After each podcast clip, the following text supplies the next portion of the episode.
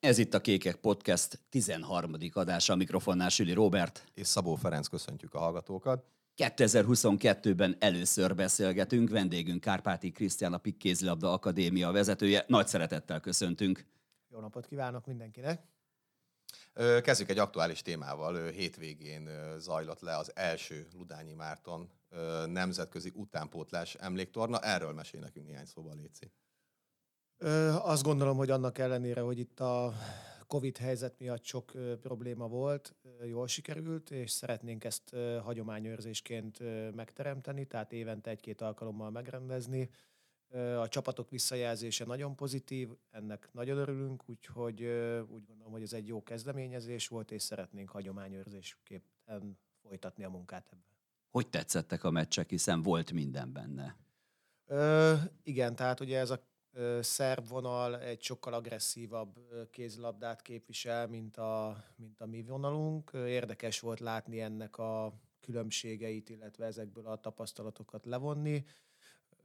Úgy gondolom, hogy van még tovább lépési lehetőség, szeretnénk nyitni majd északi országok felé, más kultúrák felé, és szeretnénk ezt bővíteni majd. És ez a keménység, ez mennyire tetszett a mi, mi fiainknak. Tehát, hogy, mert a szerbek edzőjével is beszéltünk, és ő azt mondta, a Darko Tripkovics, a Vojvodina hmm. edzője, hogy hogy a gyerekek már alig várják, hogy visszatérjenek Szegedre, mert hogy Szerbiában nem tudnak ilyen szintű ellenfelekkel szemben pályára lépni, és ez nekik mekkora jó gyakorlás. Hát neki meg milyen jó gyakorlás, hogy ide jönnek és agyonvernek minket, mármint, hogy nem a pályán eredményben, hanem fizikailag. Azért kaptak a miénk rendesen? Ö, igen, azt gondolom, hogy szokniuk kellett, de egyébként jó volt látni azt, hogy így meccs közben fölvették a ritmust. Tehát az elején volt némi megilletődöttség, és akkor utána láttam, hogy azért a mieinkben is benne van ez a dolog. Nekünk is jó egyébként. Tehát azt gondolom, hogy az, hogy nemzetközi meccseket játszanak a fiúk, az mindenképpen sokkal hasznosabb, mint a hazai bajnokság, a megszokott légkör. Milyen érzés kívülről nézned egy-egy ilyen mérkőzés? Ugye te nagyon sokat ott vagy a kispadon. Gondolom, ilyenkor benned van az az edzői kis habitus, hogy mondanád, hogy mit csináljatok másképp. Érdekes, mert egész jól megtanultam a kettőt külön választani. Tehát amikor kívülről nézem, akkor inkább szakmai szemmel nézegetem ezeket a meccseket, a technika, a taktika, kinek milyen képességei vannak, hogyan van felépítve az egész. Tehát most például az EB meccseken is kint voltam egy-kettőn, és, és az ember a hosszú idő alatt megtanul elvonatkoztatni, hogy szurkoló és, és, és szakmai szem, tehát egész, egész jól megy ez most már nekem. Nem mondom, hogy amikor jön egy végjáték, akkor, akkor az embernek nem ver gyorsabban a szíve, hogyha nem edzőként, csak ö, szakmai vezetőként ül a lelátón, de, de az ember igyekszik ezt így ketté választani. És térjünk vissza egy kicsit a Darko Tripkovic szavaira, hogy kiemelte, hogy tényleg ugye nekik nincsenek olyan lehetőségeik otthon, mint, mint amik itt nálunk adottak. Ez tényleg így van? Tehát, hogy a magyar kézilabda utánpótlás az ennyire kiemelkedő ebben a régióban? Tehát, hogy nem, nem az északiakra gondolok, az észak-európaiakra, de ebben a, ebben a térségben? Hát azt gondolom, hogy ugye itt az akadémiák indulásával, meg a, előtte ugye a TAO finanszírozással ugye olyan infrastruktúrális és olyan személyi bővítésekre volt lehetőség, ami versenyez a nyugati országokban megszokottakkal, és nyilván ez a, itt ebben a régióban nem egy megszokott történet. Tehát azt gondolom, hogy most itt a sok új csarnokkal, a, a jelentős forrásbővítésekkel és a szakmai állománybővítéssel olyan lehetőségeink nyílnak, amivel majd nagyon remélem, hogy egy idő múlva az északi csapatokkal, vagy éppen a nyugat-európai csapatokkal is föl tudjuk venni a versenyt, vagy éppen meg is tudjuk előzni őket. Ez hatalmas vonzerő szerintem itt a Közép-Európa és Kelet-Európa részéről, hogy hozzánk jöjjenek úgymond tapasztalni, tanulni, versenyezni, mert ez nekik egy jó lépcsőfok. Került esetleg gyereknek neve a eszedbe, hiszen a Temesvárnál, a Nagybányánál és az újvidékieknél is voltak azért magyar fiúk, tehát hogy láttál -e esetleg olyan tehetséget? Két korosztály volt, ugye az U16 és a sertülő. Igen, én inkább a sertülő meccseken voltam kint, az U16-nál pedig, hát ugye minden mérkőzést rögzítettünk. Ezeknek az elemzése még nem történt meg, az még idő kell hozzá. Egy-két nevet az edzők, meg én is javasoltunk, vagy felírtunk, és bele fogjuk, meg fogjuk nézni azt, hogy ezek a magyar nyelv, magyar nevű fiatalok, ezek valóban magyar állampolgárok is, vagy sem, és ennek fényében igen, van kép, egy-ben egy-két játékos, akivel lehet, hogy fel fogjuk venni a kapcsolatot. Volt olyan fiú, aki jó formán a kapufa fölé nőtt. Volt a Temesvári kapus srác. Igen, az közös fotónál a Fekete Robi pipiskedett ott mellette, hogy egy szinten legyen. Igen, hát az a fiú az 2 méter 9 centi. Atya világ. Sajnos ő neki pont nincsenek magyar papírja, egyébként kérdeztük ezt ott a edző kollégától. Hát igen, nem csak magasságban, tudásban is egyébként kilógott abból a mezőnyből.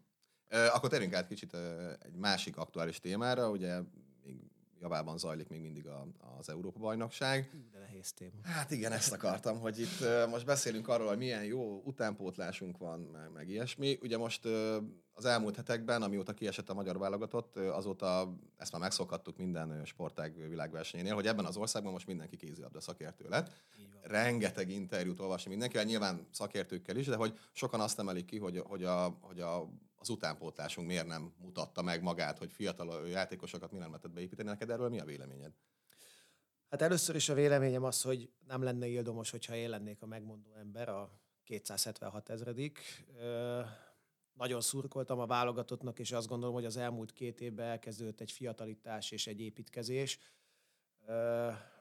Nagyon nehéz egy hazai rendezésnél azt mondani, hogy most mondok egy példát, hogy mondjuk a Lékai Máté már mondjuk nem a fiatalok közé tartozik, és helyette jöjjön mondjuk a Fazekas Gergő, aki látszik, hogyha nem történik nagy törés a pályafutásában, akkor ő lehet a következő klasszis irányító.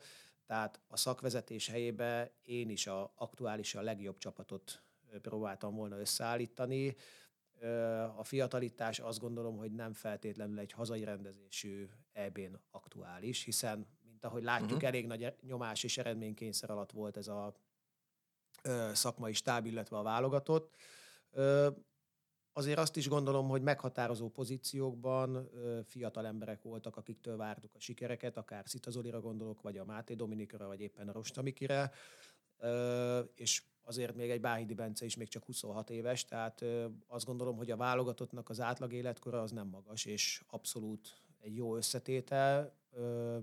A többi nyugat-európai vagy élcsapatoknál is azt látjuk, hogy egy ilyen vegyes összetétel van, tehát hogy játszanak idősebbek, játszanak fiatalabbak, nyilván próbálkoznak beépíteni a fiatalokat.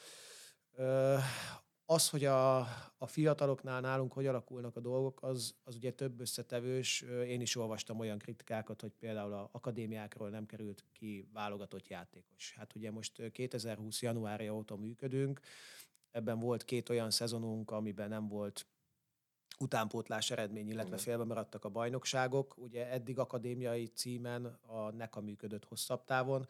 Én úgy gondolom, hogy ott a női vonalon azért sok játékost adtak a nemzeti csapatba, a férfi vonalon ez egy picit kevesebb, de azt gondolom, hogy, hogy ennek idő kell. Tehát az, hogy vannak szép csarnokaink, meg, meg vannak a források arra, hogy legyen minőségi képzés, az nem megy egyik napról a másikra. Tehát egy olyan lemaradást kell nekünk behozni, ami, ami nem fog egyik pillanatról a másikra megváltozni. Itt a fiatalokra visszatérve, ezek a fiatal korosztályok nagyon sok szép eredményt értek el, ugye akár ifjúsági válogatott, junior válogatott, férfi és női vonalon is. Mi történik a váltásnál, a felnőtt korba lépésnél? Hiszen ott azért azokból a csapatokból, amely nagyon sikeres volt, azért kevés játékos van, aki a felnőtt válogatottban is megállja a helyét. Miért? Ö, így van, hát ennek az okait azt gondolom, hogy mi is kutatjuk. Véleményem az van. Én úgy gondolom, hogy, hogy az az út, amit például a Dominik bejárt, az egy követendő példa lehetne a többi fiatal számára is. Ide igenis el kell menni külföldre, ki kell próbálni magukat egy, egy más kultúrába, és megtapasztalni azt, hogy milyen, amikor valaki úgymond magára van utalva. Egy picit azt látom, hogy nálunk rengeteg tehetséges fiatal elégszik meg azzal, hogy eljut mondjuk az NB1-be egy kultúrált fizetés mellett, egyedülállóként 20 éves korban olyan fizetéssel van, amivel nem nagyon van motivációja a tovább lépésre, és ott, ott azt gondolom, hogy van egy, van egy megállja ebbe a dologba. A másik dolog, amit szintén tényleg nem az a cél, hogy most itt bárkit kritizáljak, de rengeteg klubban látom azt, hogy ilyen vegetálás van a, akár még első osztályban is, tehát hogy a, az a munka mennyiség, az a munka minőség, ami mondjuk ezeknek a 20-22 év közötti fiataloknak kellene, az csak elvétve található meg. Tehát én igazából amiben látom a jövőképet az, hogy jó lenne, hogyha ezek a játékos menedzserek és a szülők, gyerekek felismernék azt, hogy a tehetség az önmagába kevés, és aki eljut egy szintre, azután akarja még többet. Mert én ebben látom azt, hogy nagyon sokan megakadnak. Ugye az EB kapcsán még azt emlegetik nagyon sokan, hogy, hogy ez a óriási hangulat és a 20 ezer ember nyomta össze szinte a mi csapatunkat. Neked edzőként erről mi a véleményed? Tehát, hogyha ha ilyet tapasztalsz, nyilván gyerekeknél lesz azért tapasztalat, hogy valamikor nem 20 ezer ember, hanem sokkal kevesebb is össze tudja nyomni, mert olyan hangulatom, vagy valaki úgy szól rá, vagy megilletődik. Ilyenkor mi a dolga az edzőnek, hogy mit tudsz csinálni te a kispadon? Ö, nyilván erre készülni kell, tehát ö, például jövő héten megyünk a mezőköves otthonába NB1-b meccset játszani, ami mondjuk attól lesz eltérő, hogy más esetben mondjuk 50-100 néző előtt játszunk, itt kint lesz 300-400 ember, és van egy ö, fanatikus ö, Nagyon komoly táboruk van, így bizony. Van, így van, tehát nagyon ezek komoly. ilyen rendesen be is szólogatnak? Tehát már ne, ilyen meg, de szú, meg, meg szurkolnak végig, De jó, hát dobbal, értem, mindennel. a- a beszóláson is tudják összetörni po- embereket, Mindegyik fekete pólóban van, mert Ó. mezőkövesdiek azok úgy megtapasztaltuk Bíróznak is, meg minden. Hát azért azt nem, nem, nem. Dehogy nem. szóval uh, igen, tehát hogy uh, azt gondolom, hogy erre készülni kell. Uh, egyrészt föl kell készíteni a játékosokat, a stábot, tehát például egy a NB1-b és meccsen például egyszer csak azzal szembesülsz, hogy nem hallja az irányító, amit mondasz neki, mert mondjuk amikor 40 néző van és csönd van, akkor ugye én kiabálok uh-huh, a cserepadról, mhm, ért mindent. Amikor négyen verik a dobot, meg 60-an üvöltenek, akkor mondhatok uh-huh. bármit, ő magára van utalva, mert nem hallja. Tehát és ezekről ugye kell beszélgetnünk, hogy akkor mondjuk Igen. kézjelekkel irányítunk, vagy amikor visszafut és a szélen védekezik, akkor rám néz, mert akkor áll a cserepad mellett. Tehát ugye ezek olyan apróságok, amivel foglalkozni kell. Nyilván egy EB-n ez nagyban. Tehát én nagyon furcsálom, és tényleg nem az a tisztem, hogy bárkinek a munkáját megítéljem, de ahogy hallottam, meg ahogy most már meg is jelentek cikkekbe, hogy nem nagyon edzettek, meg nem nagyon játszottak ebbe a hatalmas létesítménybe. Tehát uh-huh. ugye itt az atmoszféra, meg a távolságok, meg a terek az egy, az egy nagyon különleges dolog, főleg indításoknál ugye volt rengeteg eladott labdánk, védekezésbe, hogy, hogy valaki érezze azt, hogy mélységbe, hogy lép ki, hogy dolgozik oldalirányba, tehát hogy ez, ez, ez szerintem ez kulcs. Ez komolyan befolyásolja, tehát a távolságok, tehát ennyire? Hát igen, a téri tájékozódási képesség, az, hogy a falak ott vannak az oldalvonal mellett mondjuk 3 méterre vagy 30 méterre, az, az, Sok. az a szemnek az egy nagyon, nagyon jelentős különbség. És ő magáról az EB-ről, erről a részben hazai rendezésű EB-ről mi a, mi a véleményed? Ugye volt, mondtad, hogy voltál kint több mérkőzésen is. Ö, igen, és tervezem, hogy döntőre is elmegyek. Ö, egyrészt egy hatalmas lehetőség volt a sporták számára, sajnos nem úgy sikerült, ahogy kellett volna. Ettől függetlenül szerintem rengeteg tapasztalatszerzés, és az, hogy játékosok, edzők, szurkolók élőben láthatják a világ elitjét, vagy Európa elitjét, de igazából az ugyanaz. Ö, Azt gondolom, hogy ez, ez egy lökést adhat a sportágnak, főleg itt a kézilabdázni vágyó fiataloknak. Az, hogy ez így sikerült, az azt gondolom, hogy, hogy nyilván mindenkiben csalódást keltő, és, és keressük az okokat, de ettől függetlenül úgy gondolom, hogy azért, azért ez egy jó marketing az országnak is, meg a, meg a kézilabda sportnak is. Le kell majd vonni a következtetéseket. Egyébként meg nagyon nehéz, mert ahogy látjuk, ugye akármennyire is figyelsz, meg akárhogy is csinálod, a Covid azért beleszól a csapatoknak a teljesítményébe, összetételébe, tehát nem biztos, hogy százszázalékosan reális az a kép, amit most fogunk kapni az EB végén. De pont itt a Liga kupán beszélgettünk a kecskeméti edző kollégával, ők voltak 11-en, mi meg úgy voltunk 16 ahogy ö, a SER, vagy az IFI meg a U21-es csapatot összevontuk, és úgy tudtunk elmenni. Két dolgot tehetsz, vagy bezárkózol, és nem csinálsz semmit, vagy csinálod a dolgodat, és próbálsz alkalmazkodni a helyzethez. Tehát én azt Mhm. gondolom, hogy most ez az irány, hogy mindenki csinálja a dolgát, alkalmazkodunk a hely- helyzethez, és sportolóként megpróbáljuk ebből a legtöbbet kihozni. Én úgy gondolom, hogy a sportágnak viszont nem rossz, bár ugye a mi kárunkon láthattuk, hogy Hollandia hova fejlődött, de a világkézlabda társadalmának szüksége van arra, hogy minél szélesebb legyen a bázis, egyre több ország legyen erős. Ugye ide vetjük most már a brazilokat is Dél-Amerikából, de Argentina is megmutatta már. Tehát, hogyha ez szélesedik ez a bázis, akkor egy iszonyatos jó világbajnokság, egy iszonyatos jó Európa-bajnokság kerekedhet, hogyha egyre több válogatott és egyre több helyen játszanak. Így van, utánpótlás szinten is azt tapasztaljuk, hogy a idézőjelben kisebb országok, vagy a kevésbé, eddig kevésbé eredményes országok is megtanultak kézilabdázni. Azzal, hogy szélesedik a létszám, meg egyre többen jó eredményeket érnek el, vagy szoros meccseket tudnak játszani a legjobbakkal is. Nyilván ez a nézőket is jobban vonza, nagyobb a marketing értéke, tehát a kézilabdázásnak ez nagyon jó. Azt kell valahogy megtalálnunk, hogy mint mi magyarok meg tudjunk maradni a nemzetközi elitbe, ami egyre nehezebb lesz. Ugye látjuk ezt a foci példáján is így az elmúlt 50-60 évben, hogy ahogy szélesedik az, hogy mondjuk nem 15-20 ország játsza magas szinten, hanem 150, onnantól már nagyon nehéz ott lenni. És ugye a kézlabda is arra felé megy, hogy most már komolyan kell, venni mondjuk egy svájci válogatottat, vagy egy hollandiát, vagy éppen egy portugáliát, tehát hogy és látszik, hogy ők is ö, készülnek, taktikusak, jó csapatokba játszanak a játékosai, és ha esetleg mondjuk a bajnokságuk nem is olyan erős, akkor elmennek egy Bundesliga egybe, kettőbe, francia bajnokságba, tehát ezért mondtam, hogy nálunk is a fiataloknak, aki ö, alkalmas rá, igenis azt javaslom, hogy menjenek és próbálgassák a szárnyaikat külföldön.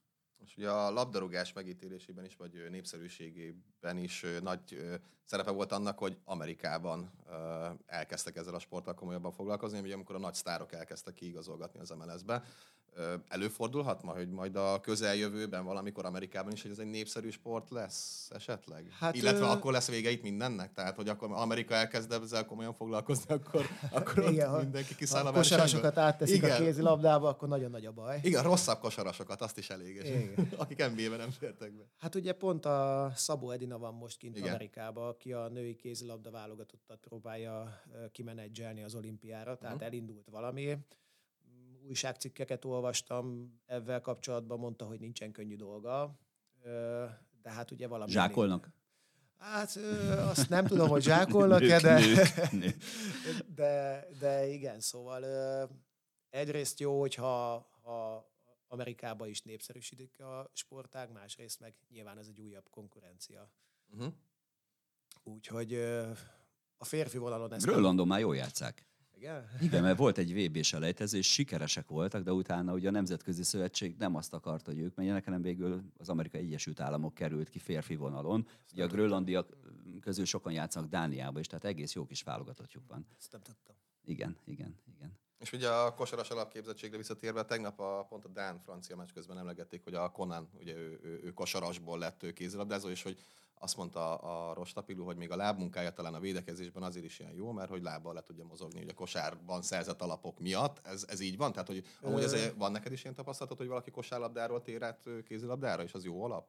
Mm, ilyen tapasztalatom nem sok van, viszont azt tudom mondani, hogy például ez a spanyol védekezési szisztéma, amit ugye a Szeged is játszik, én a szakdolgozatomat spanyol-magyar kézlabda vonásoknak az összehasonlításából írtam, és ugye a, ez a zóna védekezés, amit ugye a Mister is előszeretettel alkalmaz, ez a kosárlabdából uh-huh.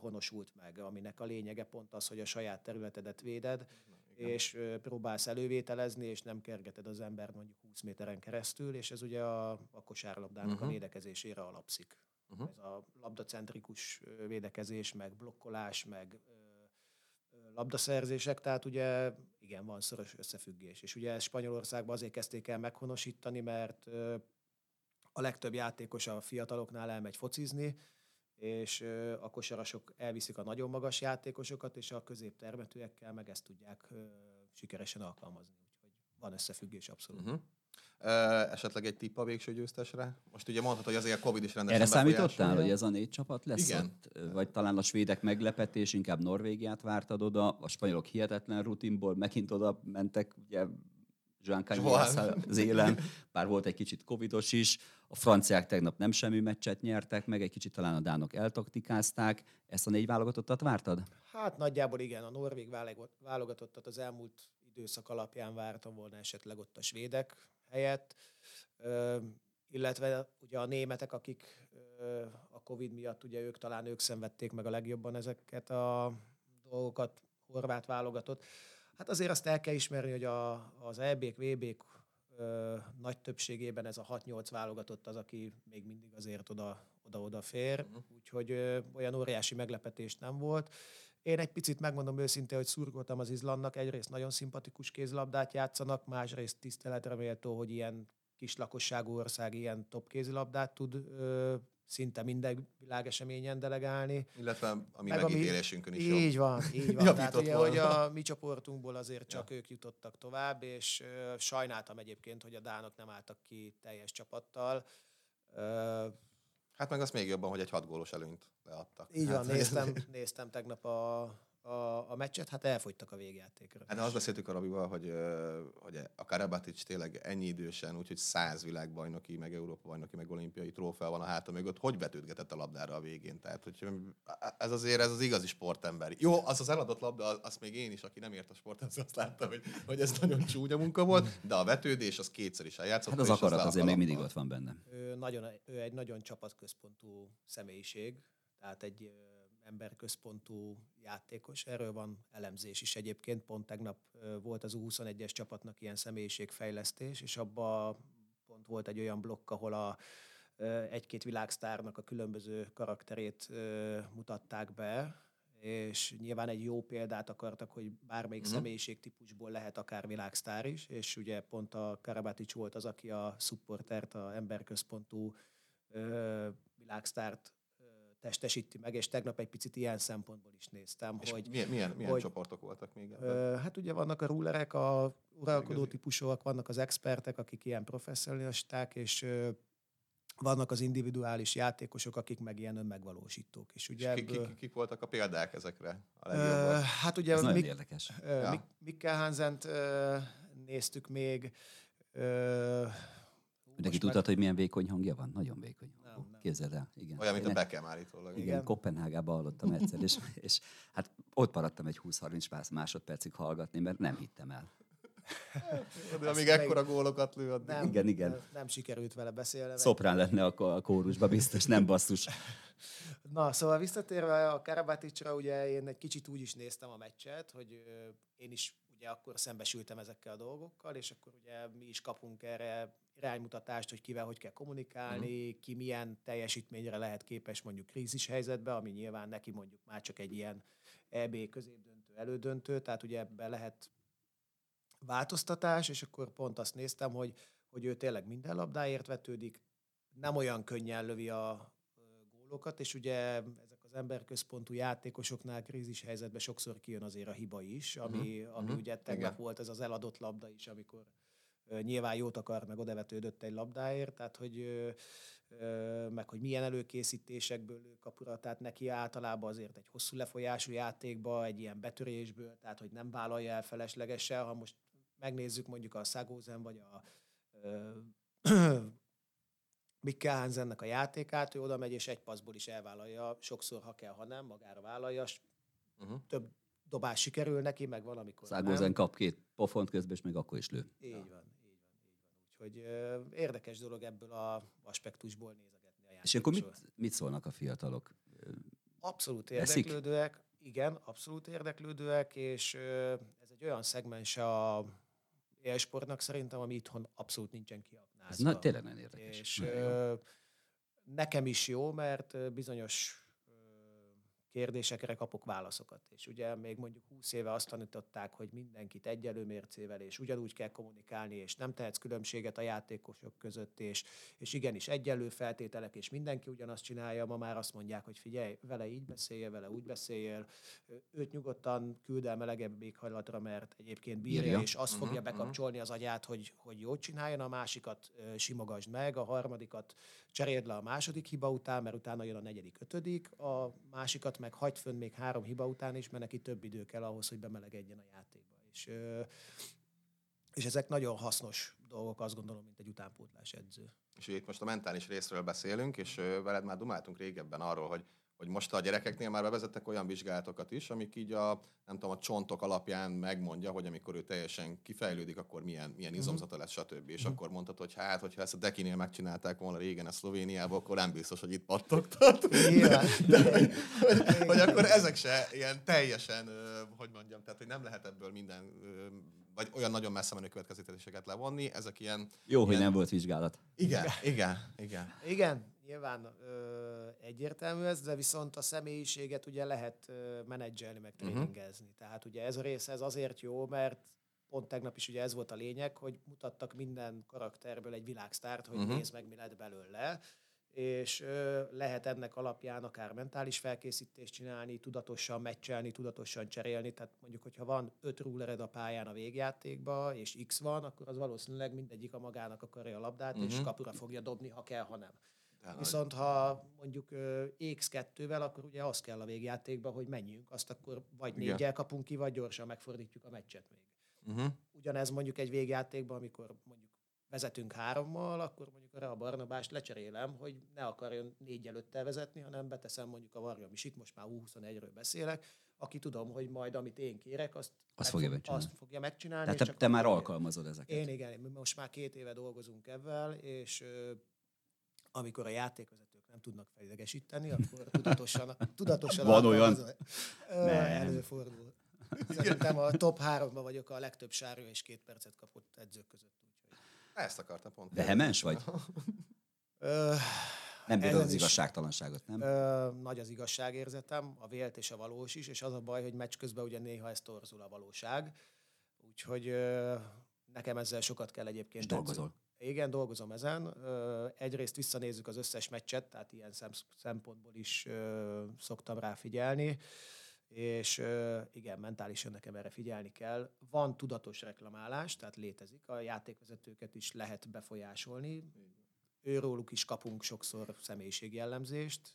Hihetetlen Úgy csinálod, mint egyébként. Szívos Marci, Marci múlt héten azt mondta, hogy nagyon jól vezetted a meccset, és kapott ezért egy piros lapot. Nem hallott, hallottál? Nem? Ezekkel a szavakkal mondta? Ezt mondta. Tényleg? De lefújták a meccset, és ezt mondta, hogy nagyon jól vezetted a meccset. Hát de ebben benne volt az, hogy nem, és kapott egy óriási piros lapot. Mondjuk ezt egy, ugye ezután van egy fegyelmi tárgyalás, ezt nem tudom, hogy hogy magyarázzák ki. Tehát, hogy amikor, mert ha azt mondta volna, hogy menj a Igen. csába, és egyébként Igen. nagyon jól vezetted a meccset, akkor azt értem. De gyorsan nem, e- engem egyszer nézésére állítottak ki két perc a kispás futballmeccsen. És akkor kérdeztem a játékvezetőt, szegény már nem él vezérdezsőt, hogy miért, azt mondtam, hogy tudom, hogy mire gondoltál. Ú, hát akkor te hány pirosapot kapnál, Krisztián? Én szerintem el se kezdeném a meccset. Sokszor, amikor már meglátom, hogy ki fogja fújni a meccset, akkor engem már itt ki kéne állítani itt bent az irodába, hogy el sem menjél. Egy kicsit beszéljünk rólad. Biztos volt, hogy kézlabdás leszel, hiszen azért nálatok a családban ennek hatalmas hagyománya van, édesapád beggyőztes, azt azért ez, most egyben, amikor ilyeneket mondok, akkor azért tiszta libabőr leszek, azért ez egy óriási dolog. Ö, hát azt gondolom, hogy nagyjából ez eldőlt igen a elején. A szüleim viszonylag korán elvár, elváltak, úgyhogy én ilyen három-négy éves koromtól a pálya mellett nőttem föl. Ö, ugye úgy, hogy fater edzett, én meg ott rohangáltam körbe-körbe, mint egy hülye gyerek. Ö, abban az időben, akkor már Solymáron voltunk, Sótonyi Laci, Éles Józsi, meg ilyenek voltak ott a pálya szélén, és hát a fanatik szurkoló voltam Solymáron a Tóth Józsinak a gyerekeivel, úgyhogy ott ültünk meccs előtt egy órával, és sörös dobozba dobáltuk bele a köveket, vagy az egyforintosokat, hogy ilyen csörgőként használtuk. Sem Úgyhogy igen, ez, hogy tényleg így szurkoltunk. igen, igen, sörös dobozokat kellett gyűjteni, ami meccs után szépen fogyott, azokat a fiatalok összegyűjtötték, és akkor ilyen kavicsokkal telepakoltuk, vagy ilyen 50 filléres, 20 filléresekkel, és akkor azt ráztuk egész meccs alatt. Úgyhogy ezek, igen, ezek ilyen örök élmények, és nagyjából ez így evidens volt, hogy, hogy e felé tendálok. Hát az első cél az az volt, hogy majd én megmutatom, hogy kell kézilabdázni Faternak. Hát ez nem jött össze, úgyhogy most ez a B verzió, hogy akkor megmutatom, hogy hogy kell jó edzőnek. Volt, aki, bocsánat, volt, akire felnéztél így ilyen nagy játékos, aki a kedvenced volt, és mindig őt figyelted, így amikor futkároztál körbe-körbe a pályán, és próbáltad őt utánozni? Hát ö, Fater mély nyomokat hagyott bennem, mert ő nagyon tudatos volt. Tehát ö, én láttam ugye a meccs előtti rituáléit, meg hogy hogy készül, meg hogy videózik. Utána edzőként is láttam azt, hogy ö, milyen felkészült, és mennyire aprólékos, és milyen lelkiismeretes. Úgyhogy nekem igazából ő volt így a, a példa ebbe a dologba, mint játékos is, meg edző is. Nyilván a nemzetközi szinten követtem a nagy játékosokat, meg a Veszprémben akkor ugye még rengeteg ö, magyar játékos volt, és egyszer-egyszer eljutottam ilyen, akkor még nem BL meccsek voltak, hanem, hogy volt segítségnek. Back, back, back, back, back, meccsek, back, aha, back igen. meccsek voltak, igen. Európa kupa. Ugye. Igen, meg kekbe játszottak. Így van, és, Már nem tudom, melyik csapatról ez vicc, vicc. és hát az volt nekünk ugye elérhetőbb távolságba, és ö, oda egyszer-kétszer eljutottunk, tehát azok nyilván fantasztikus ö, élmények voltak. Milyen poszton játszottál?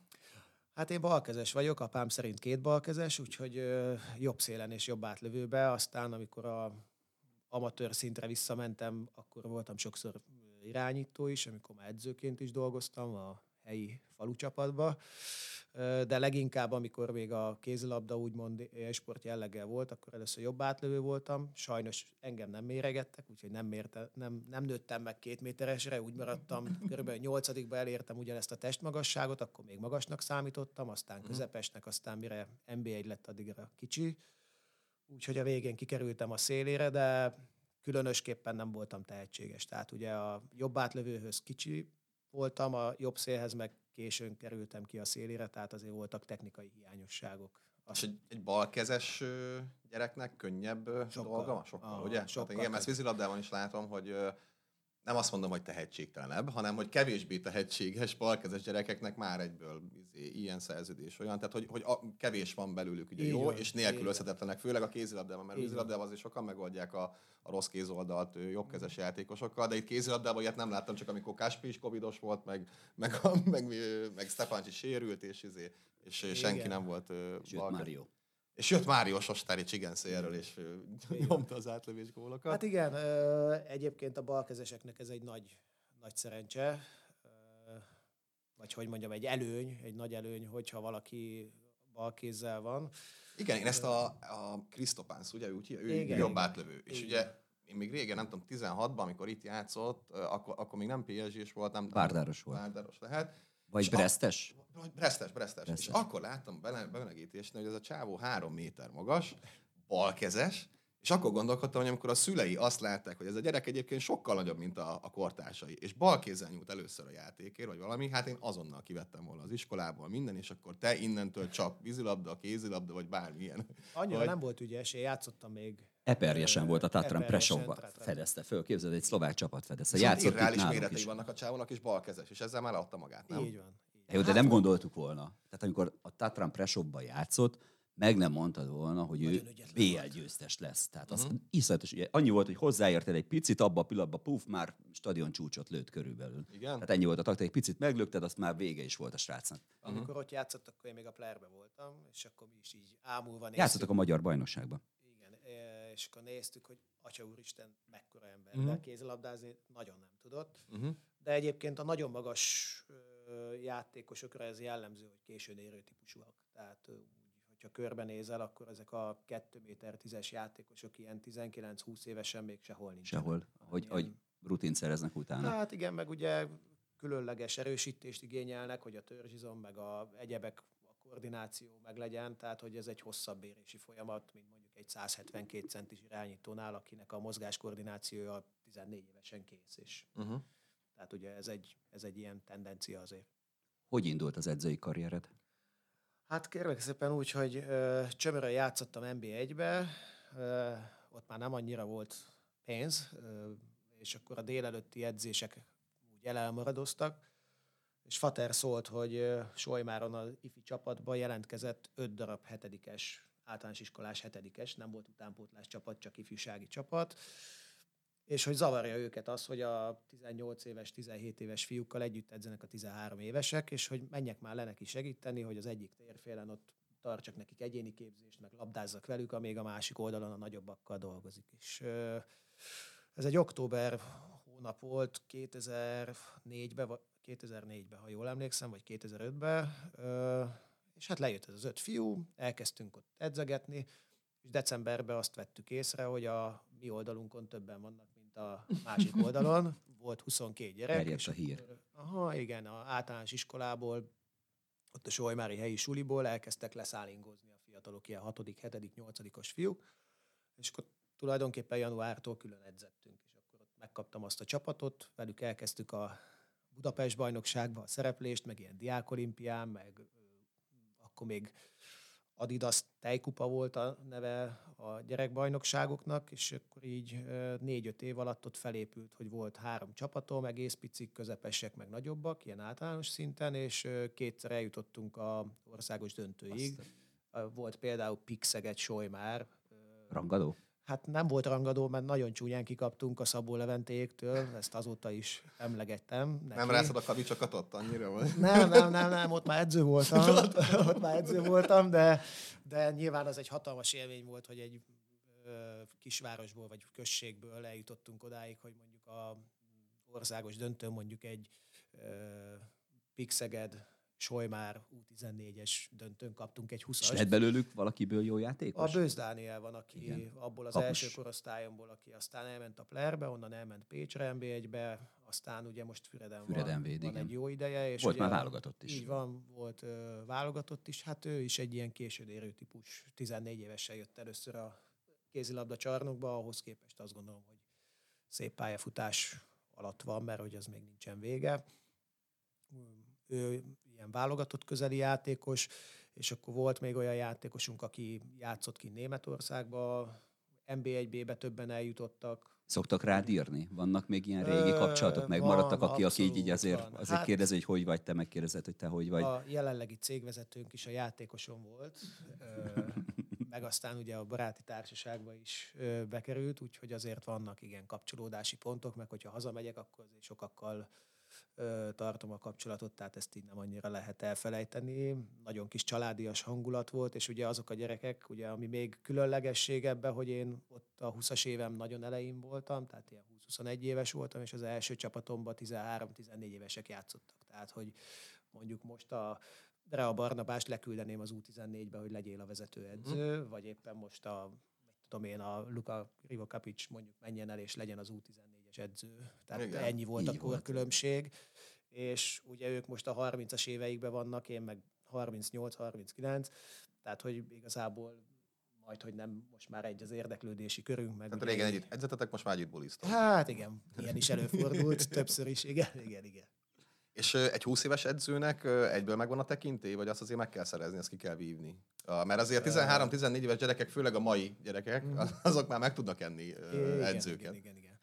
Ö, megmondom őszintén, hogy én, ahogy így visszaemlékszem, voltak összezördülések, meg összefeszülések, meg másképp kezeltem egy csomó mindent, uh-huh. tehát ö, biztos, hogy ö, sok mindent másképp csinálnék, hogyha ha visszamehetnénk az időbe, de alapvetően jó volt a viszony. Tehát én, nekem az volt az alapvető koncepcióm az elején, hogy ö, a pályán meg a öltözőbe, edzésen, meccsen üvöltöztem, kiabáltam, ha kellett, büntettem, és akkor a pályán kívül meg így próbáltam olyan távolságot tartani, ami nem, nem egy ilyen álca, hogy uh-huh. én vagyok az edző, és hagyjatok békén, hanem, hanem azt mondtam, hogy jó van, akkor lehet tegeződni, meg azt is lehet, hogy esetleg együtt megiszünk egy üdítőt, meg beszélünk a csajokról, meg a uh-huh. mindenféléről, viszont amikor elkezdődik az edzés, akkor, akkor, ja. akkor viszont hagyjatok békén, akkor most edzünk. Uh-huh. Úgyhogy ez volt a koncepció, egészen jól működött, nem mondom, hogy hiba nélkül, de de azért jó volt. És mikor dölt el a sorsod, hogy te edző leszel? Mert itt ez előbb így le sarkítottad arra ezt az egészet, hogy nem voltál annyira tehetséges, de, de azért egy sérülés, komoly sérülés sorozat hát közbeszólt, ugye? Igen, igen, igen. Tehát én azt gondolom, hogy nekem maximum az én pályafutásomban az lett volna, hogy egy ilyen NB1-es középcsapatba két-három évente költözni X helyről Y-ba, uh-huh. aztán jöttek a sérülések, és akkor úgy, úgy, úgy éreztem, hogy ez engem nem fog tehát, hogy én nem ezt a szintet szeretném képviselni. Uh-huh, Tehát uh-huh. én nem, nem annyira szeretem ezt a középszerűséget. Tehát valamit uh-huh. vagy csinálunk, és akkor toljuk. Hát főleg egy meggyőztes faterrel azért. Hát, de... igen, igen, igen, igen. Nyilván. És meg... sokat megbeszélt, megbeszélted vele ezeket a dolgokat? Tehát kikérted a tanácsát, hogy most mit csinálja? Volt egy időszak, amikor kevésbé voltunk jobban, amikor én felszálló ágba voltam, és a sérülések előtt, és már mentem volna, mert apu ott tartott Solymára, hívtak annó Dunai városba, a Győr Laci Imrevili páros, nem engedett el, akkor kezdtem a középiskolát, utána hívtak, akkor még az elektromostak első, első osztályú csapata volt, és akkor apu ilyen 17-18 éves voltam, amikor a fiatalabbik kis az invitálására oda kerültem az akkori révbe, aztán abból lett ugye a rév player fúzió. Tehát elég későn engedett el otthonról, ami, ami azért volt feszültségforrás, mert ugye otthon MB2-es csapat volt. Tehát mondjuk 17 évesen ott az MB2-es csapatban vezérszerepem volt, és tőlem mindig négyszer annyit követelt, és ezt egy idő után, amikor ugye az ember kicsit önérzetesebb lett, akkor nem, nem tudtam mindig kezelni, hogy, hogy engem egy-egy hiba után háromszor úgy le teremtett éppen, vagy, vagy hogyha valamit nem úgy csináltam, akkor elküldött kötére mászni, úgyhogy mondjuk éppen ment a meccs. Tehát, hogy így voltak ilyen afférjaink, amit utólag nyilván az ember megért, hogy, hogy, hogy ez mire ment ki a, a dolog, hogy a legjobbat akarta nekem. Szóval ott, ott azért voltak konfliktusok. Aztán, amikor elkezdtem edzősködni, és már látszódott, hogy a kézlabdával, mint élsport nem fogok foglalkozni, akkor ez teljes mértékben megfordult, tehát egy csomó szakmai tanácsot kértem tőle, és aztán az utóbbi időkben már néha úgy volt már, hogy ő kérdezett tőlem. És ugye, hogyha végigveszünk az edzői pályafutásodat, ugye először Solmáron kezdtél, a nevelőegyesületednél ott egy hat évet töltöttél, utána volt Player, ott is egy öt év, utána Balatonfüred, hat év, és úgy jöttél ide. Így Tehát, van. hogy ha tehetnéd, változtatnál bármin ö, ezek közül, vagy ez, ez az út így volt tökéletes? Nem vagyok egy nagy vándormadár, ezt amikor elkezdtünk puhatolózni annó két évvel a ö, ideérkezésem előtt ö, Ernővel, akkor ezt mondtam is neki, hogy szeretnék úgy tervezni, hogy, hogy ö, hogy hosszú távra. Úgy, Mert itt ilyen 5-6 évente, tehát ez ilyen fixen igen, meg volt, igen, igen, igen, igen, igen, igen. Azt gondolom, hogy kellett ennyi idő a úgymond Solymáról, hogy kialakuljon tényleg egy ö, én képem is, uh-huh. meg, mhm. egy, meg, egy, meg egy szakmai tudás is, hogy tovább léphessek. Ö, pont a második évben, amikor Tisza, Tisza Földváron, vagy Tisza Füreden volt a Tiszavasváriban, bocsánat, Tiszavasváriban volt a országos döntő a 14-eseknek ott talált meg a Hut Wagner István, aki most ugye uh-huh, itt dolgozik, uh-huh. szintén Szegedel, hogy a Plerbe keresnek edzőt, és hogy valaki olyat szeretne, akinek van kötődése a klubhoz, meg fiatal, meg, meg közelben is van, és akkor így jöttem én képbe, és ott dönteni kellett. Nagyon nehéz volt egyébként, mert nyilván ott a rengeteg gyerek, akivel ott Solymáron dolgoztam, egyrészt a szívemhez nőtt, uh-huh. másrészt ugye a semmiből az az én munkám volt, hogy uh-huh. ott lett mit 70 gyerek, amikor elbúcsúztunk egymástól, tehát nagyon nehéz volt ott hagyni egy olyat, ami a sajátod de úgy gondoltam, hogy ha akarok valamit az edzősködéskől, akkor muszáj belevágni. És úgy gondolom utólag, hogy ez egy nagyon jó döntés volt. Aztán utána, amikor a playerbe anyagi gondok voltak, és látszódott, hogy ott rövid időn belül az első osztályt el fogjuk veszíteni, akkor pont a Hufi mondta nekem, hogy figyelj, ha van lehetőséged, akkor most dobbantsál, mert egy-két év múlva nem biztos, hogy ezt meg fogod tudni tenni. Uh-huh.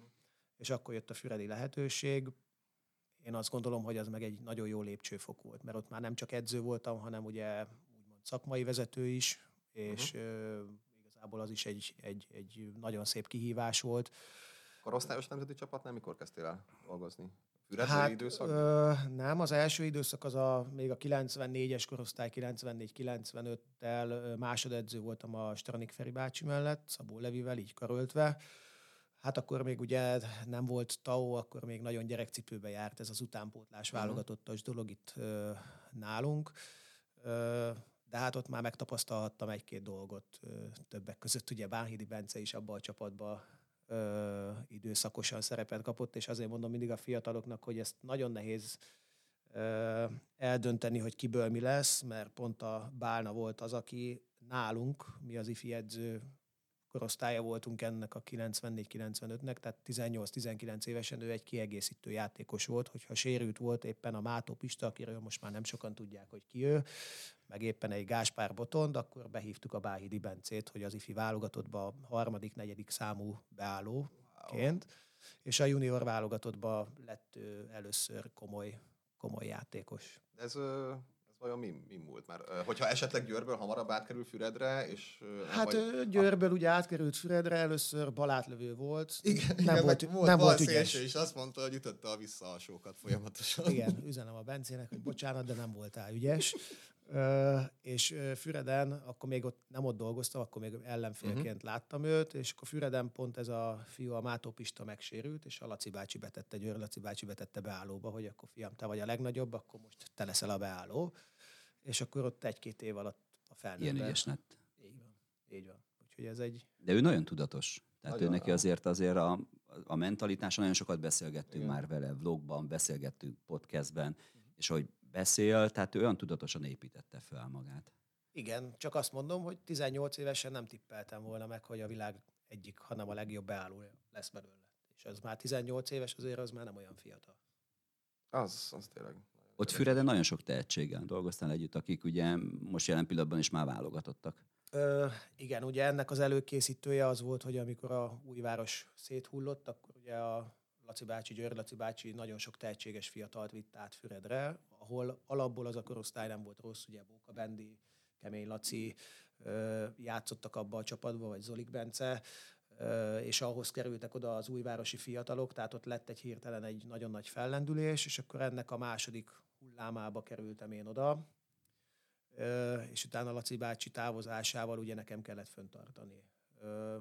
Ott a második hullámban ugye nekünk az volt a szerencsénk, vagy szerencsétlenségünk, hogy a, hogy ugye a playerben nagyon sok volt a probléma, és velem együtt sok játékos is oda került, meg akkor még csak egy akadémia volt, akkor kezdődött a Nekának a szerepvállalása az utánpótlásba, még nem volt kialakult koncepciójuk, és akkor nagyon népszerű volt a Balatonfüredi utánpótlás, akár a helyi adottságok miatt is, akár a csapat szerethetősége miatt is, hiszen azért Füreden nagy többségében magyar fiatalok játszottak, és viszonylag jó színvonalon, úgyhogy így ilyen szempontból viszonylag könnyű dolgom volt. És jöttél Szegedre. Így van. Volt benned azért druk, izgalom? Ö, nehezen szántam rá magam, megmondom őszintén. Ugye Füreden volt ígéret, hogy majd a első csapatnak az edzője lehetek, hogyha a csoknyai mester már nem marad. Végül ez nem így alakult, de most már nem bánom abszolút. Jól érzitek magatokat? Ö... Ugye már hát itt van a feleséged, itt, van, itt vannak az ikrek, igen, akiket egyre igen. többet látunk meccseken. Így van, így van. Ö, Hát ugye, mivel ahogy mondtátok, nem vagyok egy ilyen nagy költözködős fajta, vagy klubváltós fajta, nekem is szoknom kellett az itteni dolgokat. Nyilván hatalmas kihívás, meg hatalmas lehetőségként élem ezt meg, és nem is az, hogy kételkedtem benne, hogy ezt most meg fogom tudni ugrani, tehát nem az edzői részébe volt ez nekem egy kicsit bizonytalanság, hanem itt a szakmai vezetés, meg hogy egy ekkora szervezetnek úgymond a szakmai irányítását, azt hogy fogom tudni menedzselni, de egyébként jól érezzük magunkat, főleg amióta saját házban lakunk, és nem albérletbe, meg a gyerekek itt szépen nőnek, most már bölcsődébe Szeged mellett élsz, van már traktorod? Nincs, de a gyerekek minden nap szeretnének egyet, úgyhogy lehet, hogy majd a következő céges autónál majd. Akkor inkább egy traktor. Egyébként tényleg Bele vannak esve, nem? Hát a így. két fiú az nagyon, tehát karácsonyra kombányt kellett venni. És, akkor beletrafáltam. És egyébként a családban ugye a Nikinek a anyukája az ugye földművelésből, meg állatokkal foglalkoznak. Tehát hát akkor ezért is vonzott. Igen, igen, és hatalmas területük van, nem messze Gyöngyöstől, és amikor a srácok mennek oda, akkor meg vannak őrülve. Úgyhogy, úgyhogy igen, de szeretjük egyébként, tehát közel van, tök jó. És milyen az utánpótlásunk, mit látsz? Az utánpótlásunk, hát a tetejét azt foltozgatni kell, hogy az NB1-be folyamatosan bent tudjunk maradni, ugye szűkül a mezőny. De ez nem mindig rajtatok múlik. Ö, igen, abszolút. A, a fiataloknál azt gondolom, hogy elkezdtünk egy tudatos építkezést, tehát a, azt mondom, hogy a, a, akik a Jordánál vannak és lefelé, ott ott azt gondolom, hogy lesz sok tehetséges fiatalunk. A, a köztes korosztály az meg ilyen átmeneti időszak, mert akik nagyon ügyesek, azok ugye vagy elmennek NBA-be játszani, lásd mondjuk a Bajusz Bruno, vagy a Marcika Barnabás, vagy éppen Vetési Bence. Vetési Bence. Tehát ők, ők, ők ugye nem maradnak itt, és... De ez nem baj. Nem, abszolút nem baj. A, a baj az, hogy a lefelé korosztályokban nincs annyi tehetségünk, hogy ezt saját erőből pótolni tudjuk. Tehát ugye ilyenkor mindig az van, hogy most például Szilágyi Beni, kérdéses, hogy jövőre itt lesz-e, vagy mondjuk esetleg kölcsönadjuk valahova NB1-be, és a következő jobb szélső azt ott nézegetni kell, hogy ki az, akit be tudunk építeni. Tehát vagy csak nagyon fiatal van. Van egy 2005-ös tehetséges fiatalunk, aki ráadásul itt van már egy jó ideje, csak ugye hát azért az, az nagyon nem. nagy ugrás, hogy egy 16-17 éves fiú jövőre az egycsoportos NB1-be megállja a helyét. És ugye több fiatal bemutatkozott már a felnőtt csapatban. Nekem az a személyes tapasztalatom, hogy bármelyikükről legyen szó, a Rea Barni, a Hegedűs Patrik, a Szilágyi, Benji, bárki, mindegyikük ilyen nagyon cuki, szerény, illedelmes, tisztelettudó, hogy ez csak a felnőtt csapatnál van így, vagy, vagy amikor visszamennek a saját korosztályukba, akkor másképp viselkednek. Mert egyébként a Real Barniban nem nézem ki, hogy ott a ifi öltöző ajtót berúgja és lecsicskítja a cserebal szélsőt, vagy valamit, tehát ő nem tűnik ilyennek, de, de hogy más, nagy a kontraszt, hogy hogy viselkednek itt meg ott? Nem, szerintem nem. Nyilván sokkal tisztelettudóbbak fönt, mert tudják, uh-huh. hogy mi a pozíciójuk a csapatban. De egyébként ezek a játékosok a mi közegünkben is nagyon kulturáltak. Tehát, hogy... Akkor ez valahol kell is ahhoz, ez az alázat, ahhoz, hogy valaki eljusson arra a szintre, hogy mondjuk a pik felnőttben pályára tudjon lépni. Igen, igen, abszolút. Bár van egy-kettő, aki azért meg tud vadulni nálunk a, az utánpótlásba, de, de abszolút szerethető módon. Tehát azért azok, akik már eljutnak odáig, hogy, hogy a felnőtt stáb azt mondja, hogy gyere ide edzeni, gyere ide játszani, gyere segíts nekünk, amikor sok a sérült, van beteg, uh-huh. stb. stb. Azért azt gondolom, hogy ez egy már egy olyan rosta, ami, ami felhívja a figyelmet arra, hogy nekik azért érdemes ezzel komolyan foglalkozni. Uh-huh. Igen, Márko is ezt mondta, hogy ő mindig mondja a Lukának, hogy azért, azért ez becsülje meg, hogy amikor bemegy a felnőtt öltözőbe, és ott körülnéz, hogy milyen emberek vannak körülöttem, hogy Márko az ilyen, ilyen korúként azért nem, nem tudott ekkora sztár, ilyen sztárcsapatban pályára lépni, akár egyszer, akár kétszer. De így van, így van. Hát a Luka egy különleges karakter ilyen De ő meg kapus is, tehát, hogy ők mindig így különlegesek. Van, így van, így van. Ö, remélem nem hallgatja a műsort, mert baromi tehetséges, az egyik legtehetségesebb fiú szerintem itt a, most az akadémián. Ő, ő neki a, a céltudatos munka és a, azzal kapcsolatos dolgokat kell egy picit picit menedzselni ahhoz, hogy és bárhova eljuthat. Tehát uh-huh. tényleg azt gondolom, hogy, és most nem azért, mert hogy a Krivónak a fia, ezt neki is elmondom, uh-huh. meg uh-huh. hogyha van konfliktus, mert már volt az is, nem is nem, nem egy, nem kettő, de, de tényleg hatalmas potenciál van benne.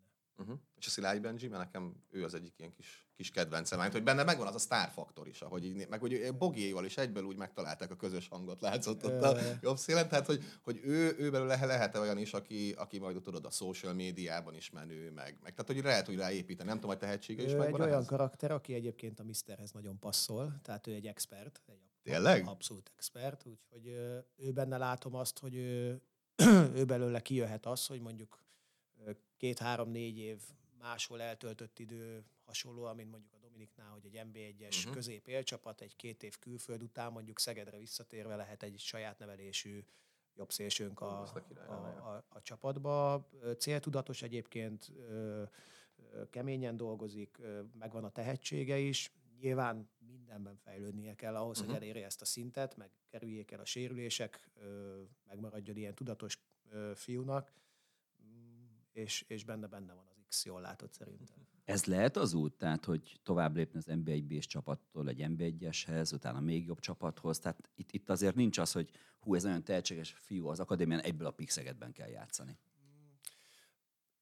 Azt gondolom, hogy a felnőttnek mások a céljai. Tehát ö, én jobban menedzselném azt a, azt a dolgot, hogy mondjuk ne itt üljön mondjuk harmadik számú játékosként a, pozíciójába, hanem menjen el, legyen játéktapasztalata, első osztályú, legyen nemzetközi játéktapasztalata, és, és mint mondjuk a Szita Zoli, aki most ugye hozzánk fog kerülni, bejárta ö, ezt az utat, uh-huh. és, és most már úgy fog idejönni, hogy valóban tudnak neki ö, majd feladatokat adni. Tehát az akadémia kifutásával kapcsolatban ez nekem, mint szakmai igazgató cél is, és azért is vannak ezek a nemzetközi kapcsolatépítések, amik most elindultak, akár itt a Dudányi tornán, meg előtte volt egy szakmai napunk ugye 21 decemberében, tehát keresem az akadémiáról a kifutási lehetőséget, ami kapocs lehet a felnőtt és az akadémia között, mert az még egy, hát minimum négy-öt lépcsős szint különbség van, tehát ezt azért látjuk, és mi a, mi a jó bajnokság? Tehát, hogy a Máté Dominikot emlegetjük most folyamatosan, hogy ő ugye kiment az Elberumban, és ott, ott, ott milyen jó ö, neki, de az is jó, hogyha valaki mondjuk kiigazol a Bundesligába, és agyonvereti magát hetente többször, és,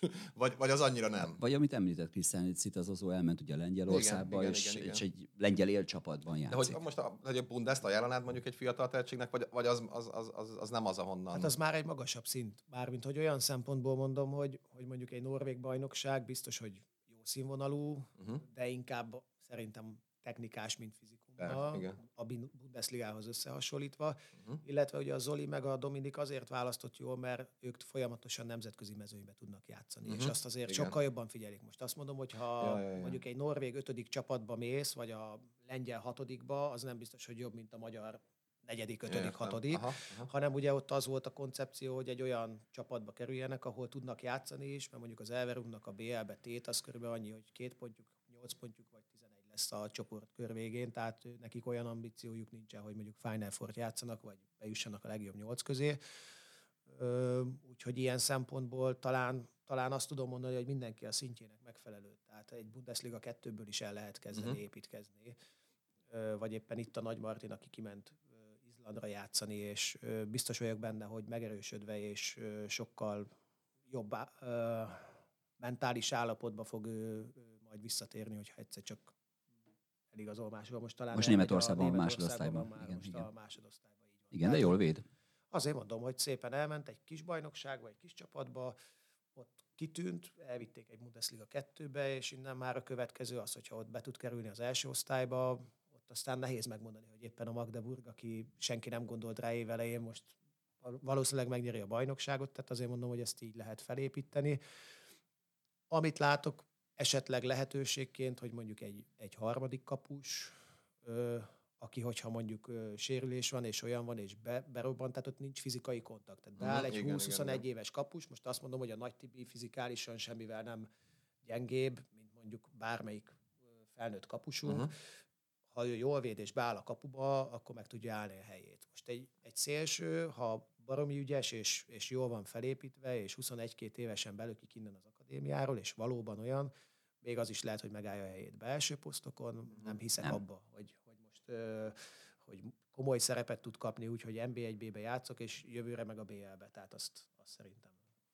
Még egy picit az akadémiáról, mennyire vagyunk népszerűek, ugye nagyon fiatalok vagyunk, még két évesek, hát jó, de, de ahogy elindítottátok a kiválasztást, azért abból sok mindent el lehet szűrni, hiszen először jelentkeztek, jelentkeztek sokan, de most viszont rengetegen.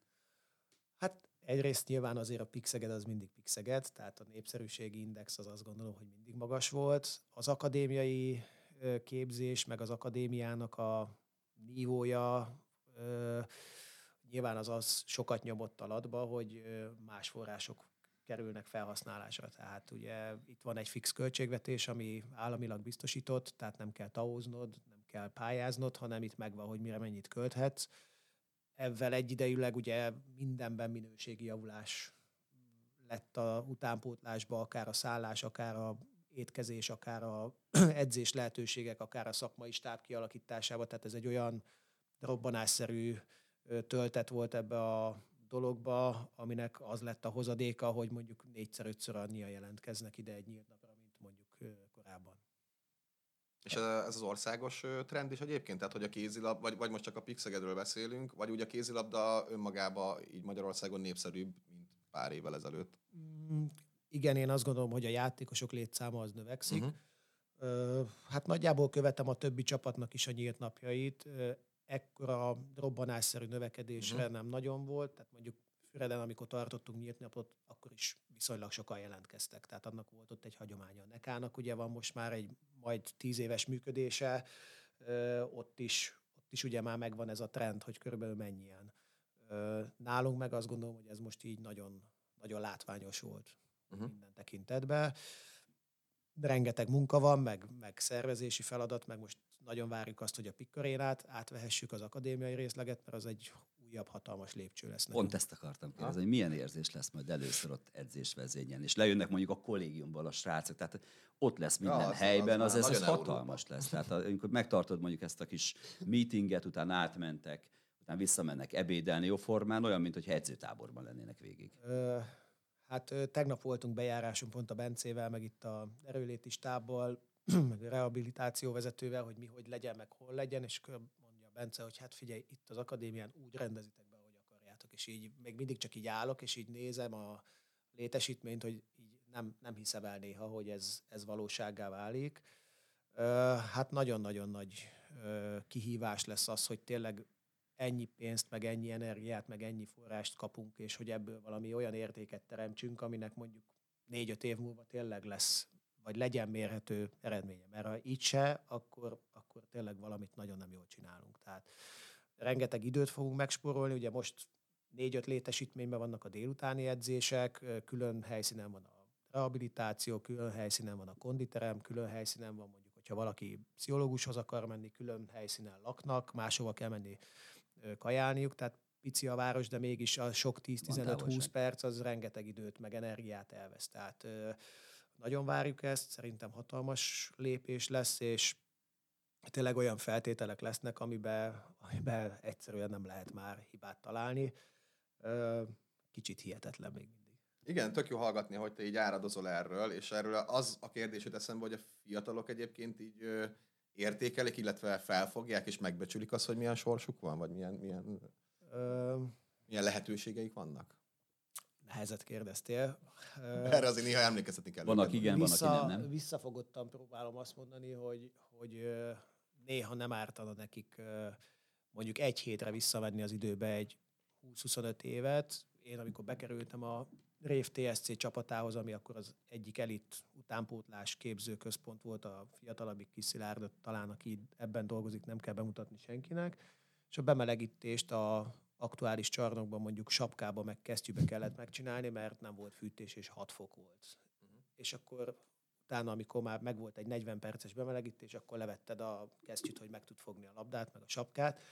Tehát, hogy azért uh-huh. ö, azt gondolom, hogy néha nem tudják, hogy hol vannak, Igen. és ö, pont ma is itt volt már délelőtt ö, egy komolyabb telefonbeszélgetésünk, mert nem tudja eldönteni, hogy melyik étteremből szeretne aktuálisan ebédelni, hogy éppen a a vagy a B verziót szeretné, és akkor ugye nekünk ezzel egy csomó feladatot ad, mert ugye napi szinten módosítgatni kell a Aha. rendelést, és akkor most felhívtam a egyik 21-es játékost, és mondta, hogy délutára mindenki írja le, hogy akkor holnaptól hol fog kajálni, és onnantól akármi a kaja, meg akármi lesz, onnan fogja kapni. Tehát, hogy, hogy vannak olyan dolgok, hogy és tényleg nem akarom itt kiteregetni a szennyest, mert nem ez a célja, csak azt mondom, hogy, hogy nagyon sokszor fel kell hívni a figyelmet a játékosoknak arra, hogy egyébként becsüljék már meg azt, ahol vannak, meg amit uh-huh. kapnak, és sajnos nem azon múlik, hogy, hogy milyen cipőben, meg milyen labdában, meg milyen uh-huh. teremben edzenek, hogy milyen játékosok lesznek, hanem az ő általuk elvégzett munka fogja azt eredményezni, hogy, hogy hova fognak jutni.